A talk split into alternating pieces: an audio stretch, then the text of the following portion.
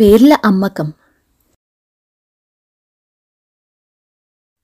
విజయపురి సంతలో ఒక ముసలివాడు ఒక మూలగా కూర్చుని పేర్లు అమ్ముతాను కొనండి బాబూ విలువైన పేర్లు వెలకట్టలేని పేర్లు అని అదే పనిగా బిగ్గరగా అరుస్తూ అక్కడి జనం దృష్టిని ఆకర్షించసాగాడు. ఆ ముసలివాడి పేరు పోతురాజు. వాడికొక రోగిష్టి పెళ్ళాము పెళ్ళెడుకొచ్చిన కూతురు ఉన్నారు. వాడు వయస్సులో ఉండగా రాజుగారి సైన్యంలో ఉంటూ ఒకానొక యుద్ధంలో కాలు పోగొట్టుకుని అవిటివాడు కావడమే కాక రాజుగారి నిరాదరణకు కూడా గురైన దురదృష్టవంతుడు. పోతురాజు పిచ్చివాడనుకుని సంతలోని జనం ఎవ్వరూ వాడి పేర్ల అమ్మకాన్ని గురించి పట్టించుకోలేదు. కాని అవకాశం కోసం చూస్తూ జనంలో తారట్లాడుతున్న జోగులు అనే చిల్లర దొంగ మాత్రం సంగతేమిటో తెలుసుకోవాలని పోతురాజును సమీపించి ఒరే ముసలాడా లోకంలో ఎక్కడైనా డబ్బిచ్చి పేర్లు కొనే పిచ్చివాళ్ళుంటారా? అన్నాడు. నిజమే మామూలు పేర్లైతే కొనరు కాని నేనమ్మేవి లక్షలు విలువ చేసేవి. నిజమే మామూలు పేర్లైతే కొనరు కాని నేనమ్మేవి లక్షల విలువ చేసేవని తెలిస్తే ఎవరు మాత్రం కొనరు? అన్నాడు పోతురాజు. అలా అయితే నీ పేర్ల గొప్పదనమేమిటో చెప్పు చూద్దాం. అని అడిగాడు ఆసక్తిగా జోగులు. తేరగా చెప్పే పేర్లు కావవి.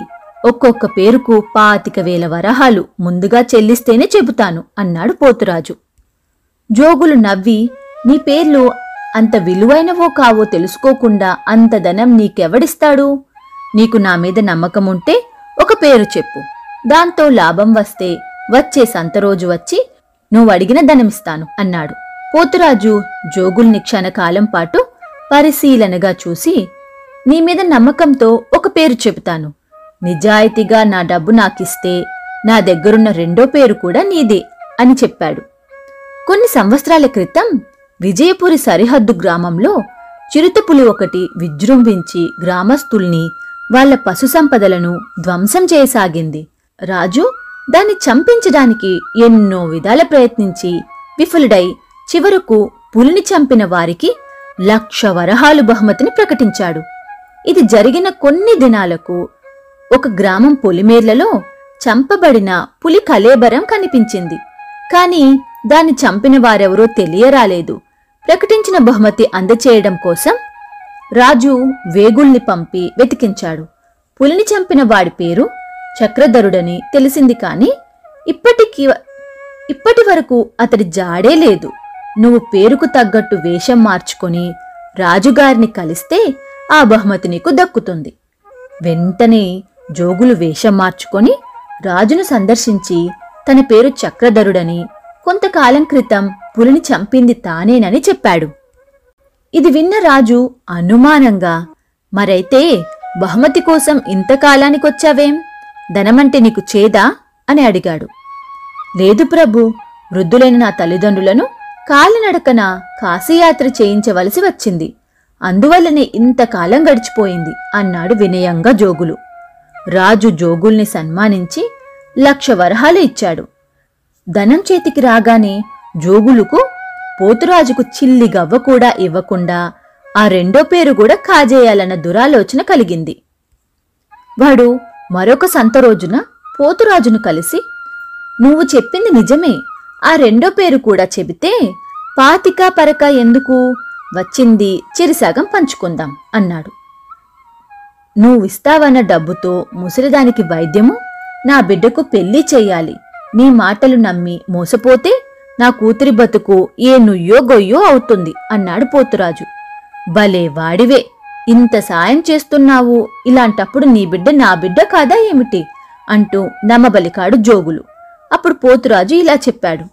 పూర్వం ఐదు తరాలకు ముందు హిమాలయాల నుంచి మహాపాత్రుడనే మహాముని వచ్చి అప్పటి విజయపురి రాజును కలిసి ఏడు తరాల వరకు రాజ్యము రాజులు ప్రజలు సుభిక్షంగా ఉంటారని ఆశీర్వదించి వెళ్ళాడట. ఆయన వెళుతూ వెళుతూ మళ్ళీ ఐదు తరాల తర్వాత తానే వచ్చి విజయపురి రాజును కలుస్తానని మాట ఇచ్చాడట.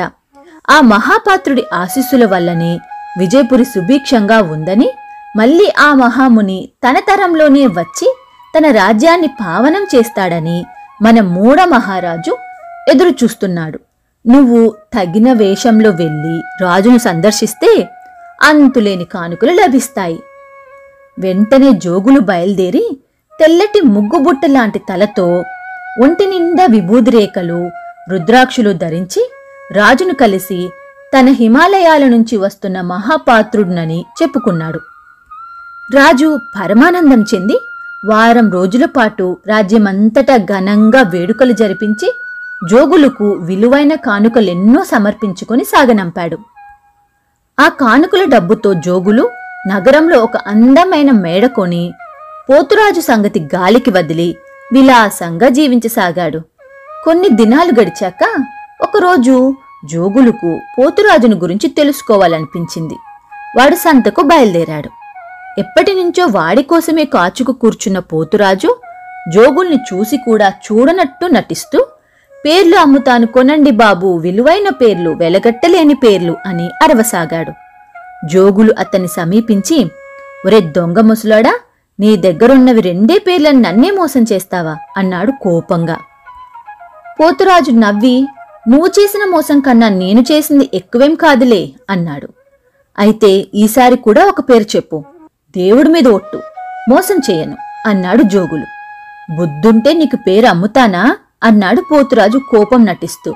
సరే నీ నమ్మకం కోసం ఒక పని చెయ్యి. ముందు పేరేమిటో చెప్పు. తర్వాత నాతో వచ్చి రాజుగారిచ్చే బహుమతి నువ్వే తీసుకో. పోతురాజును మళ్ళీ ఎలాగైనా మోసగించవచ్చు అనుకుంటూ. ఇందుకు పోతురాజు సరేనని? రాజుగారితో నీ పేరు బలభద్రుడని చెప్పు. ఇందుకు నువ్వు వేషం మార్చవలసిన అవసరం కూడా లేదు. ఎందుచేతనంటే ఆ బలభద్రుణ్ణి గురించి రాజుగారు విన్నాడే తప్ప చూసి ఉండలేదు. మహాపరాక్రమవంతుడైన అతడి పేరు వింటేనే రాజుగారికి హడలు. నీతో స్నేహం కోసం ఆయన నీకు గొప్ప సన్మానాలు చేస్తాడు అని చెప్పాడు. జోగులు నిండు సభలో రాజును కలిసి రాజా నేను మహాపరాక్రమవంతుడైన బలభద్రుణ్ణి అన్నాడు.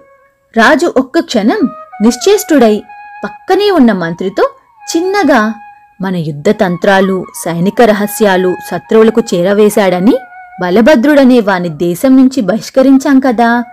మళ్ళీ ఏ ధైర్యంతో వీడు మన ముందుకొచ్చాడు? అన్నాడు. మంత్రి జోగుల్ని తేరిపారా చూసి మహారాజా వీడు బలభద్రుడు కాడు. వాణ్ణి తమరెరుగరు కాని నేనెరుగుదును. వాడు తిరిగి మన దేశంలో ప్రవేశించాలని చూసి సరిహద్దు కాపలా భటుల వల్ల ఏనాడో వధించబడ్డాడు అని జోగులకేసి కల్లెర్ర చేసి ఒరే నువ్వా మధ్య ఏదో నేరం చేసి కొంతకాలం కారాగారంలో ఉండి విడుదలైన జోగులనే దొంగవు కదా? అని ప్రశ్నించాడు.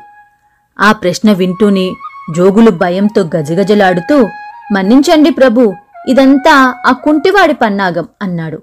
ఎవరా కుంటివాడు? మహారాజులను మోసగించి చూస్తే ఉప్పు పాత్ర వేస్తామని తెలియదా వాడికి? అని గద్దించాడు మంత్రి. ఆ వెంటనే సభలో ఒక మూల కర్ర ఆసరాతో నిలబడి ఉన్న పోతురాజు ముందుకు వచ్చి రాజుతో మన్నించండి మహారాజా. ఒకప్పుడు తమ వద్ద సైనికుడుగా ఉండి యుద్ధంలో గాయపడి అవిటివాణ్ణి అయ్యాను అని తన కుటుంబ దీనస్థితి చెప్పుకుని మరే దారి లేక ఈ జోగుల్ని తమ వద్దకు చక్రధరుడిగా మహాపాత్రుడిగా పంపాను అయితే వీడు నన్ను మోసం చేశాడు. తమ దర్శనం చేసుకునేందుకు మార్గమేమిటా అని ఆలోచించి చివరకు వీణ్ణి బలభద్రుడి పేరుతో పంపాను. దానితో వీడు దొరికిపోయాడు. నాకు తమ దర్శన భాగ్యం కలగడం జరిగింది అన్నాడు. రాజుకు పోతురాజు చెప్పింది విన్నాక దేశంలో అంగవైకల్యానికి గురైన మరెందరో సైనికులు ఉన్నారన్న నిజం తెలియవచ్చింది. ఆయన వెంటనే పోతురాజుతో పాటు అలాంటి వాళ్ళందరికీ నెలసరి భృతి ఏర్పాటు చేస్తూ ఆజ్ఞలు జారీ చేశాడు. తర్వాత ఆయన ఒకసారి కారాగార శిక్ష అనుభవించి కూడా తిరిగి మోసాలకు పాల్పడిన జోగులకు ఐదేళ్ళు కఠిన కారాగార శిక్ష విధించాడు.